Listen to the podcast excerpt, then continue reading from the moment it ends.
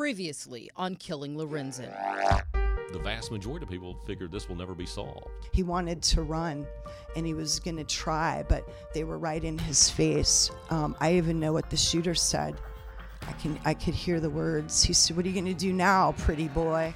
Basketball player. What are you going to do now, motherfucker? Justin's going to be served soon because I got that feeling. Today, we've learned that police may be closer to finding Wright's killer after a gun believed to be the murder weapon was found in a body of water in Walnut, Mississippi. Deborah Marion has been waiting for some type of closure and some type of answers, and you got that today. Tell us what happened um, when you got the call. And they said they had some good news for me. I was like, tell me now. It was the news Deborah Marion waited seven long years to hear. On November 9, 2017, Memphis police announced their first break in her son's murder case. Someone led them to a gun reportedly used to kill Lorenzen Wright. A dive team recovered it from a lake in Mississippi, roughly an hour southeast of Memphis. So now the police have their smoking gun. They literally have a gun.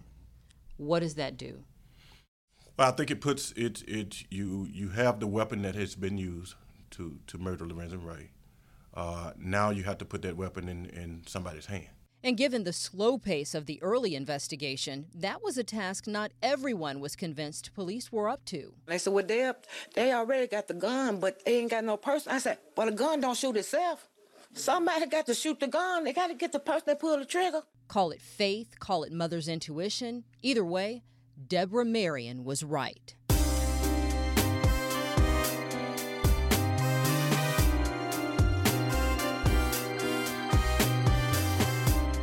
I'm Zaneta Lowe with April Thompson. This is Killing Lorenzen Love, Basketball, Murder. Part 1 of Episode 9 Operation Rebound.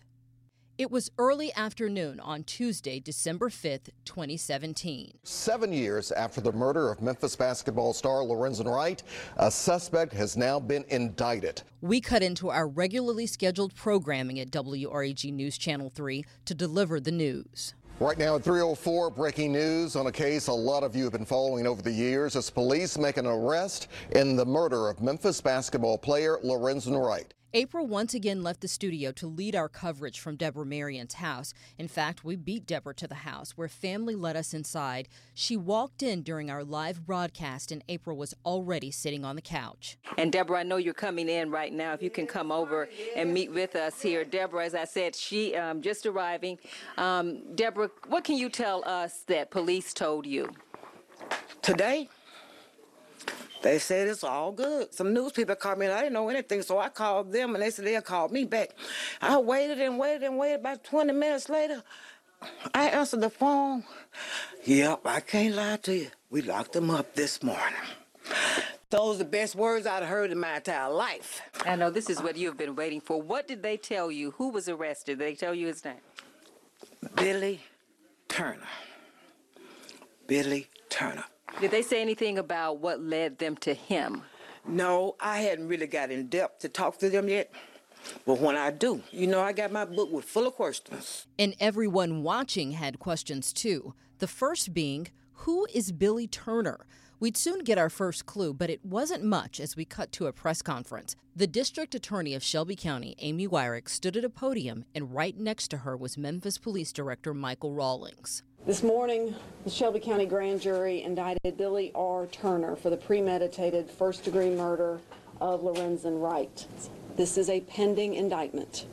This is an ongoing investigation. Because of those two factors, there is very little that I can legally or ethically say. The Lorenzen Wright case has stayed in the public eye for many years. Uh, again, we said many times that we had never stopped investigating. Deborah's family had been doing some investigating of their own, looking for Billy Turner on Facebook. Then, as our live cameras were rolling, That's who it is? Yeah. Oh, Lord! We just found out. It's on TV, right? No. No. Oh, y'all see that? Who's Miss Janet's son? So you're thinking you might know him? Not me. Not, not me. They just know who do the yard, that's all. But not me. You said somebody's son. Is that somebody that maybe Familiar to the family? Well, that's the end for today. You just saw, we just asked her if they knew the family. Um, she is saying that they knew he was a yard person. We're going to look into and try to find out more about who Billy Turner is. Within the next hour, we learned a little bit more about the man accused of killing Lorenzen Wright. April stayed at Deborah's. I sat on the anchor desk in her place, and we had a team of reporters all across the city trying to dig for more details. Our WREG's Luke Jones joins us live. And Luke, you're actually headed to the suspect's house, but you spent a lot of time dissecting that information that came across at the press conference earlier. We're getting very uh, little information from the district attorney and from police. Now, it's our understanding the suspect, uh, Billy Turner, 46 years old, was actually arrested this morning at a corner mart in uh, in Collierville. Now, uh, of course, as you just mentioned, we are going to be checking out some uh, places of interest to this case, starting with that suspect's house, uh, trying to learn a lot more about him. His name has uh, not come across our radar up until this point. There's been a big police presence in North Shelby County uh, near a home where the suspect, you heard his name mentioned just earlier, Billy Turner, may have been seen earlier today. There is a crime scene van on location. So there is a lot going on out here. We don't know exactly what they're doing inside the home. They've been coming in and out. Meanwhile, more and more family and members of the media were gathering at Deborah's, a mother processing new details about her son's murder in front of dozens of people at home and a television audience. Deborah, you have gone through so many emotions today. What are you feeling right now? I'm feeling blessed. Really, really, really blessed. At times, those emotions were understandably raw. God had a plan for me. And I can't believe, oh, they said I was going to get a Christmas present, and I didn't think it was, they said before Christmas. But I didn't think this early. I'm thinking maybe the 20th, 21st, 22nd, something like that, not this early. But then when they called, and said, yeah. I said, thank you, Jesus. That's all I could say. At that moment, people watching on TV saw loved ones comforting Deborah as she sat on her couch, tears rolling down her face. The mother, who'd fought so fiercely for answers, was finally getting some. The family was also trying to figure out just how Billy Turner knew Lorenzen Wright. So you're thinking there may be some type of connection way down? Yeah, way down the line. It's got to be, because why would you kill Lorenzen Wright? What's in it for you?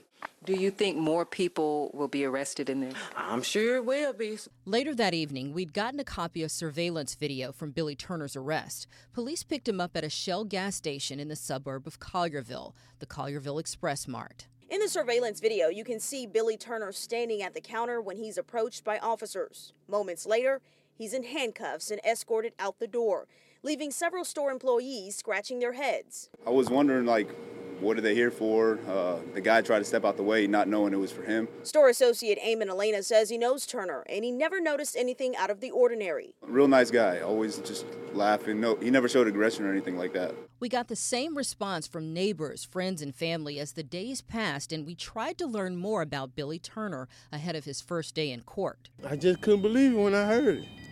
I've been knowing him for so long. I never believed nothing like that. I don't believe he did. I don't believe he did it. That was one of Turner's church members. He was a member of Mount Olive Number One Baptist Church. If you recognize that name, it's because it's the same church Lorenzen's ex wife Sherra attended, the place where she apparently heeded a call to the ministry. Pastor Oliver Finley spoke with WREG about Turner, who was a deacon at Mount Olive. He was a man full of faith. So when he was arrested, it was big news at the Collierville church. Some have come here, I mean, called in, and they crying and going on, you know. So I'm asking for special prayer. Lorenzen went to our church. The kids went to our church. When they first moved here, my mom introduced them to church because they didn't have a church home. That interview with another church member, Kiana Taylor, confirmed something new. Lorenzen apparently knew Billy Turner too. Kiana's mother, Janice Taylor, was also close to the family. Remember when we played you that audio earlier from our live coverage when Deborah's family found Billy on Facebook? Well, this was the connection. Her connection to that family is that she was the caregiver of the children. Um, and that's all she was. And my mom is being threatened. She is on social media and stuff like that. And that's heartbreaking. And it wouldn't be the last time Janice Taylor's name would surface related to the Lorenzen Wright case. You'll hear more about that later. Speaking of names, listen closely to what Deborah told us as we walked back through those days in 2017 during one of our interviews for the podcast. The only thing we knew about a Billy or a Bill was what Abigail told us.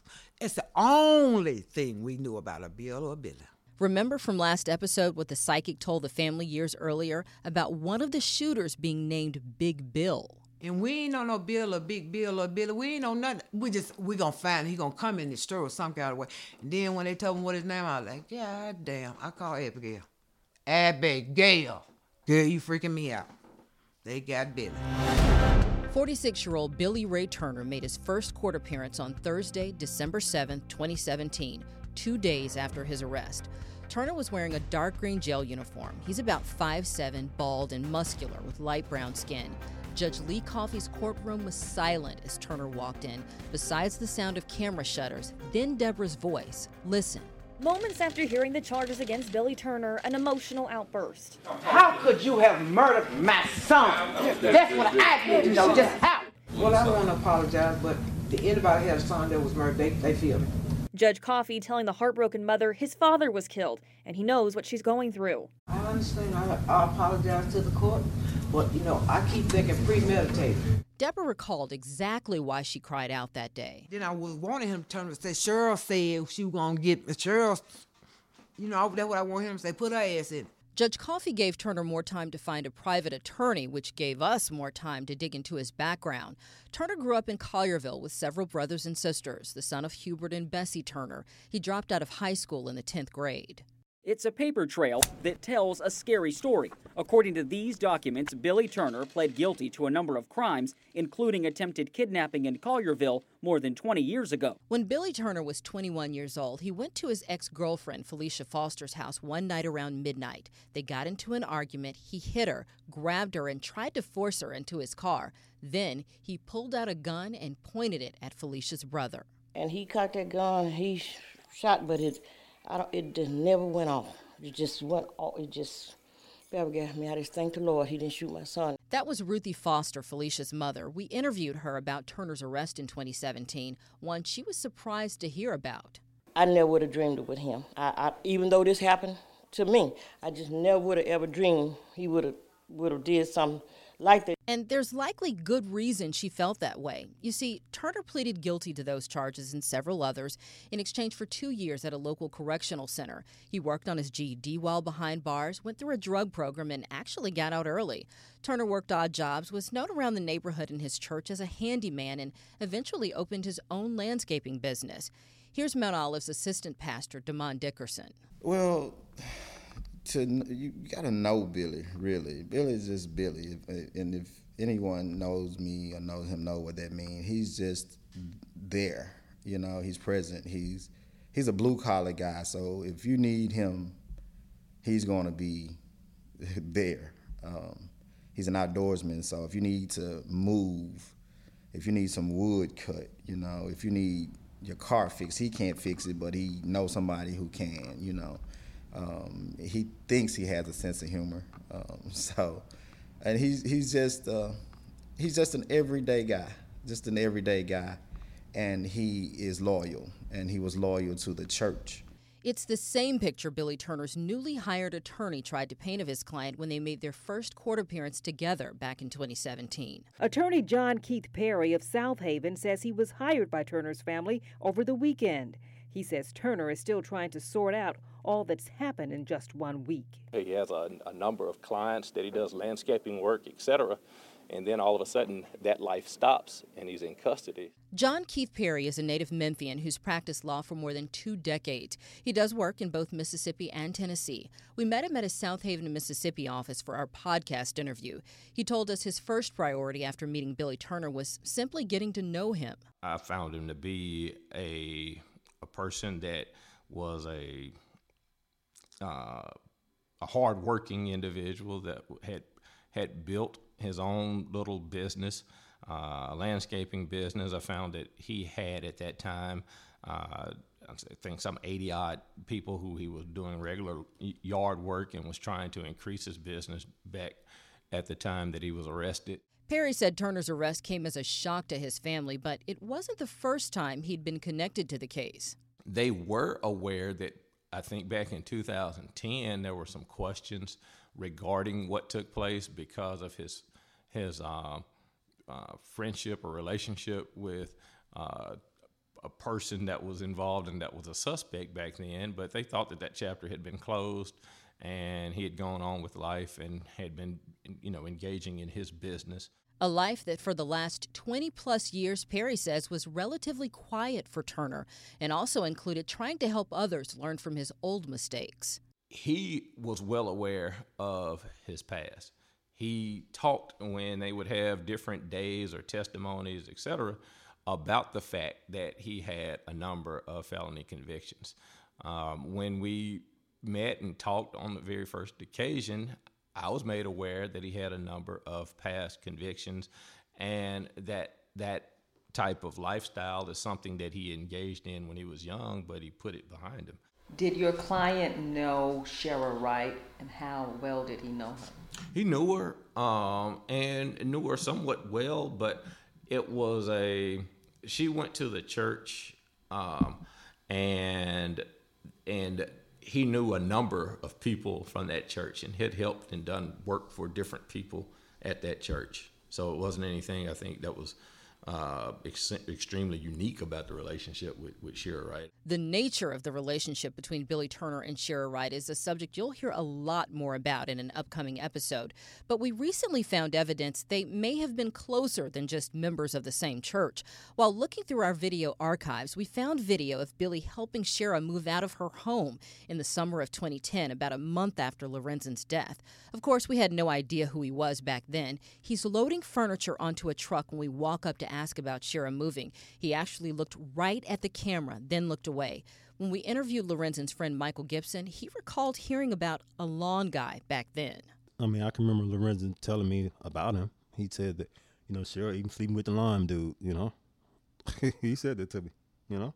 How long ago was was around what time frame was that? Uh, this was probably maybe a couple of weeks before he uh, got murdered. I mean, him just doing our usual jogs, and he would tell me that how did he how did they how did he know? Did he know billy or he just i don't know. I don't know if he knew him personally or knew what type of relationship they had. He just he just mentioned it to me.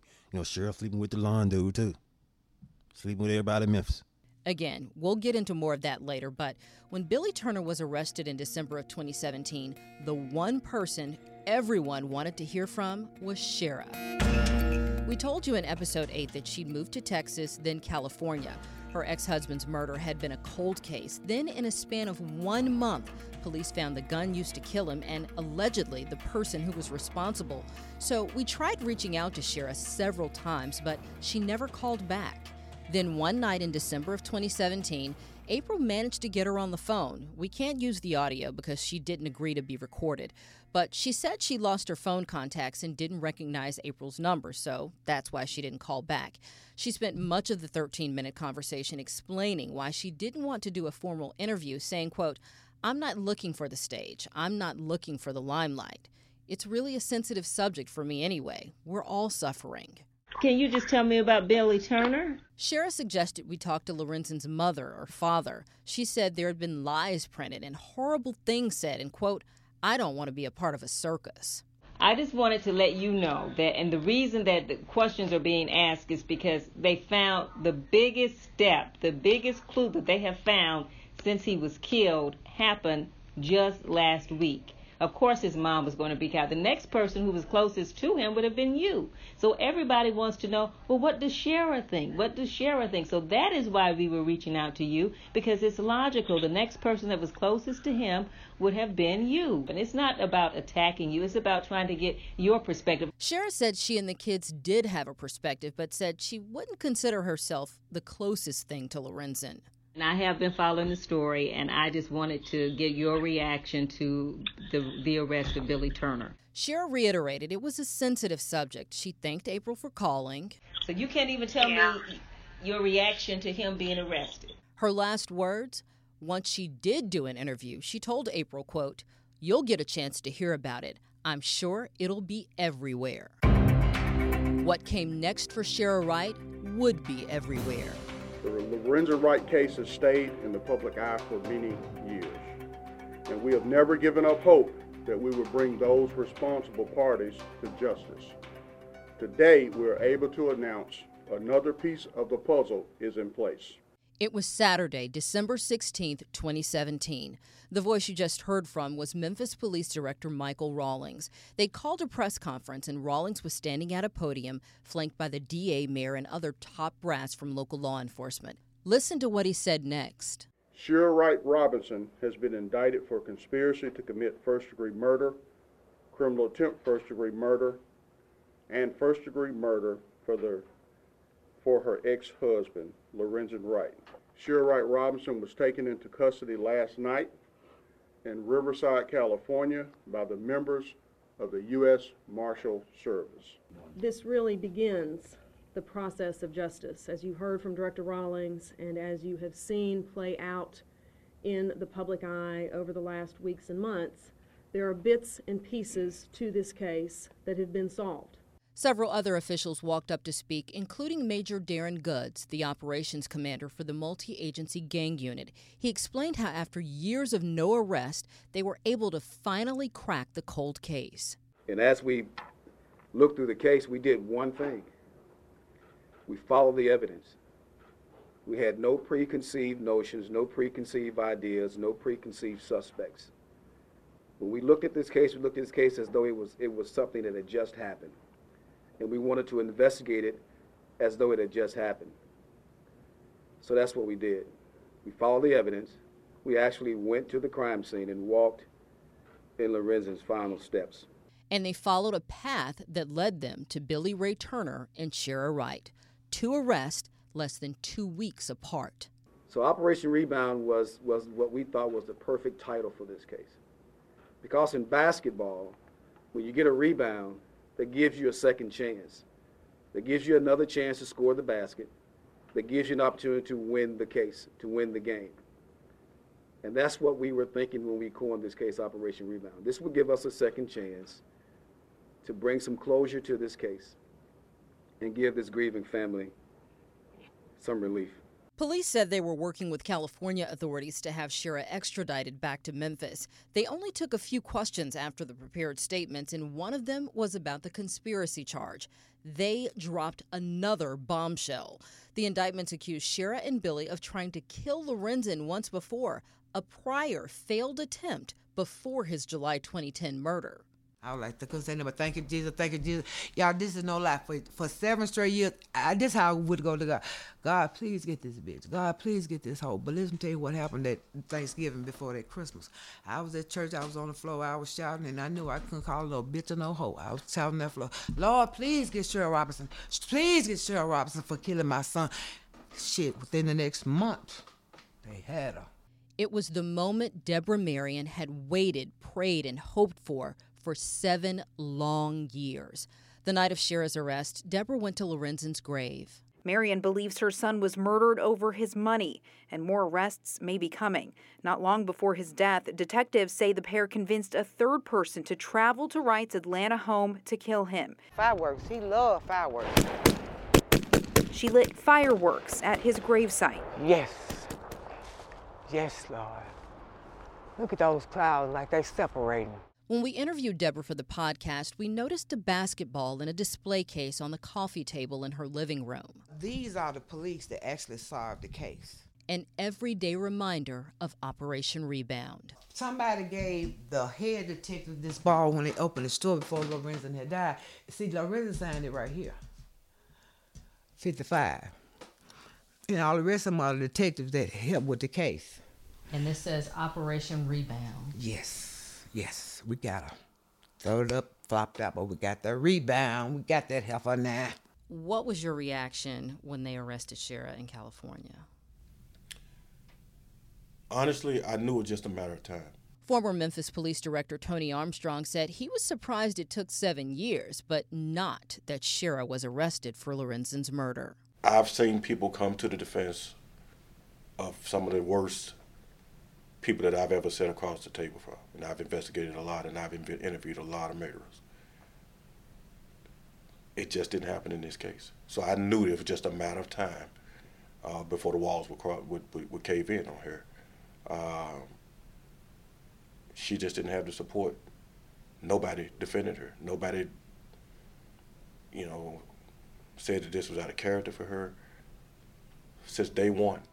And it was from day one that people like Deborah's sister, Zeddy, believed Sherra was involved, so she felt a sense of relief. Every last person that I know will tell you, I, I, everybody that listen to me. I told everybody that would listen to me, I know this bitch had something to do with it. So I kept saying. And I know this. And I know this. And I knew this. I just knew it. I just knew somebody was gonna have to. It was just gonna have to be something that's gonna get them. Deb called me. She called me. and She said, "Mike G, they got her. They finally got that bitch. You know, they got Sherra. All that." What was your reaction to that? Oh man, and it was like eleven o'clock at night. I was in bed. Deb called me. I'm like, "Whoa." Um, surprised, but not surprised because Deb always said it was her. We always thought that was her. I, me personally, I didn't want to believe it. I still don't even want to believe it now, you know.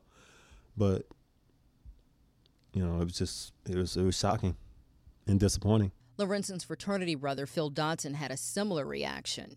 I lived with them. You know, I looked at Sherra like a sister. And I never and I can remember people saying, you know, y'all, she did it, she did it. And I'm like, no, there's no way she did it. There's no way she did it. She she I, I, I saw the love that they had at one point. I knew that they had six beautiful kids. I you know, I was and just not thinking that somebody could be so malicious I mean, that she could have done such a thing. And then for for me to find out that she did, it was it was crushing. One of the few people who spoke with us about Sherra was her old band instructor from Westwood High School, Ricky Richardson. I'm just blown away. The kid I knew was just this kid. Um, it's unbelievable, but it's just it was just unbelievable to me. It's a painful thing. Following Sherra's arrest, WREG sent a crew to Riverside, California, about an hour south of LA. In Sherra's first mugshot, she was wearing a white shirt, her short hair close to her face. On Monday, December 18, 2017, Sherra had her first court appearance. But she didn't walk inside. Sherra was rolled into the courtroom in a wheelchair, wearing a blue jail uniform shirt and red pants. Her hair was matted to her head in certain spots, and bandages were covering parts of her arms on the inside of her elbows, where a nurse might go to find veins. Here's audio from the judge calling her case. Now I'll call the uh, Sherra Wright matter on the fugitive calendar. Morning, Your Honor. Eric Heath, Ms. Wright. She's present in custody to my left. And uh, for the record, I will appoint a public defender on this Wright's matter. Thank you, and at this time, we're asking to continue today's arraignment until Wednesday for reasons that I stated to the court in chambers. And I'm willing to do that, but uh, again, I would note that, well, I would suggest that time shouldn't be running then, uh, basically, that uh, we'll give you enough time to speak to her, but I, I think, again, our, our time period wouldn't be running. The judge said Sherra would have another hearing in two days so she could be seen by a doctor. Meanwhile, Sherra's California neighbors were shocked by both her health condition and, of course, that she was there in the first place, accused of killing her ex husband. This is quite the opposite picture neighbors paint of Sherra Wright. I never saw anything close to that. They've never seen her in a wheelchair before. Oh, no, no, no, no, no. No. Absolutely not. It's just crazy to know that she lived right there. Despite the surprise of Sherra's arrest, neighbors described the odd behavior they'd witnessed.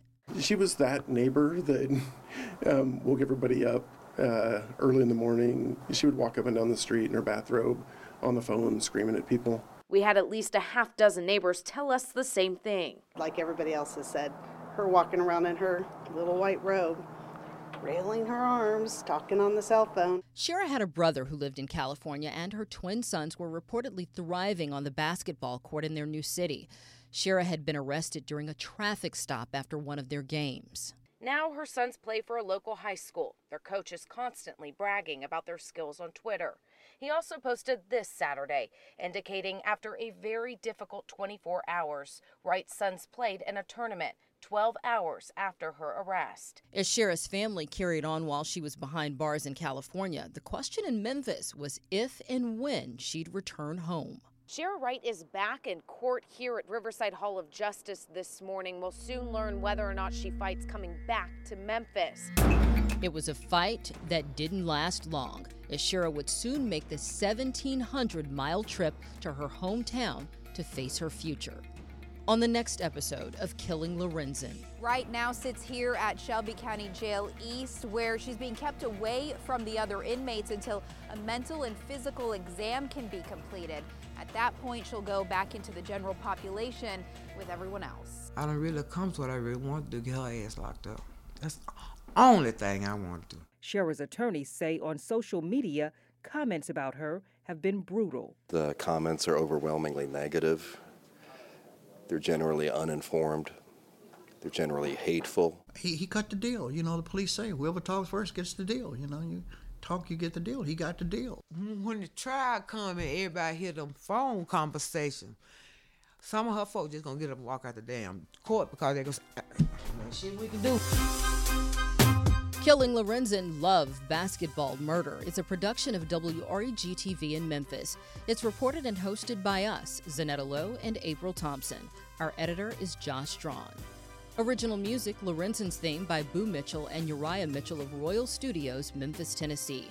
Cover art by Corinne Zeta. David Royer is in charge of web and social. Eric Lipford handles our file research, and thanks to our colleagues Alex Coleman, Caleb Hilliard, and Sean Scott for their assistance. Jessica Davis is our intern. And none of this would be possible without the support of our assistant news director, Sarah Van Arnhem, and our news director, Bruce Moore. While you're here, be sure to subscribe to our podcast, rate, and share it.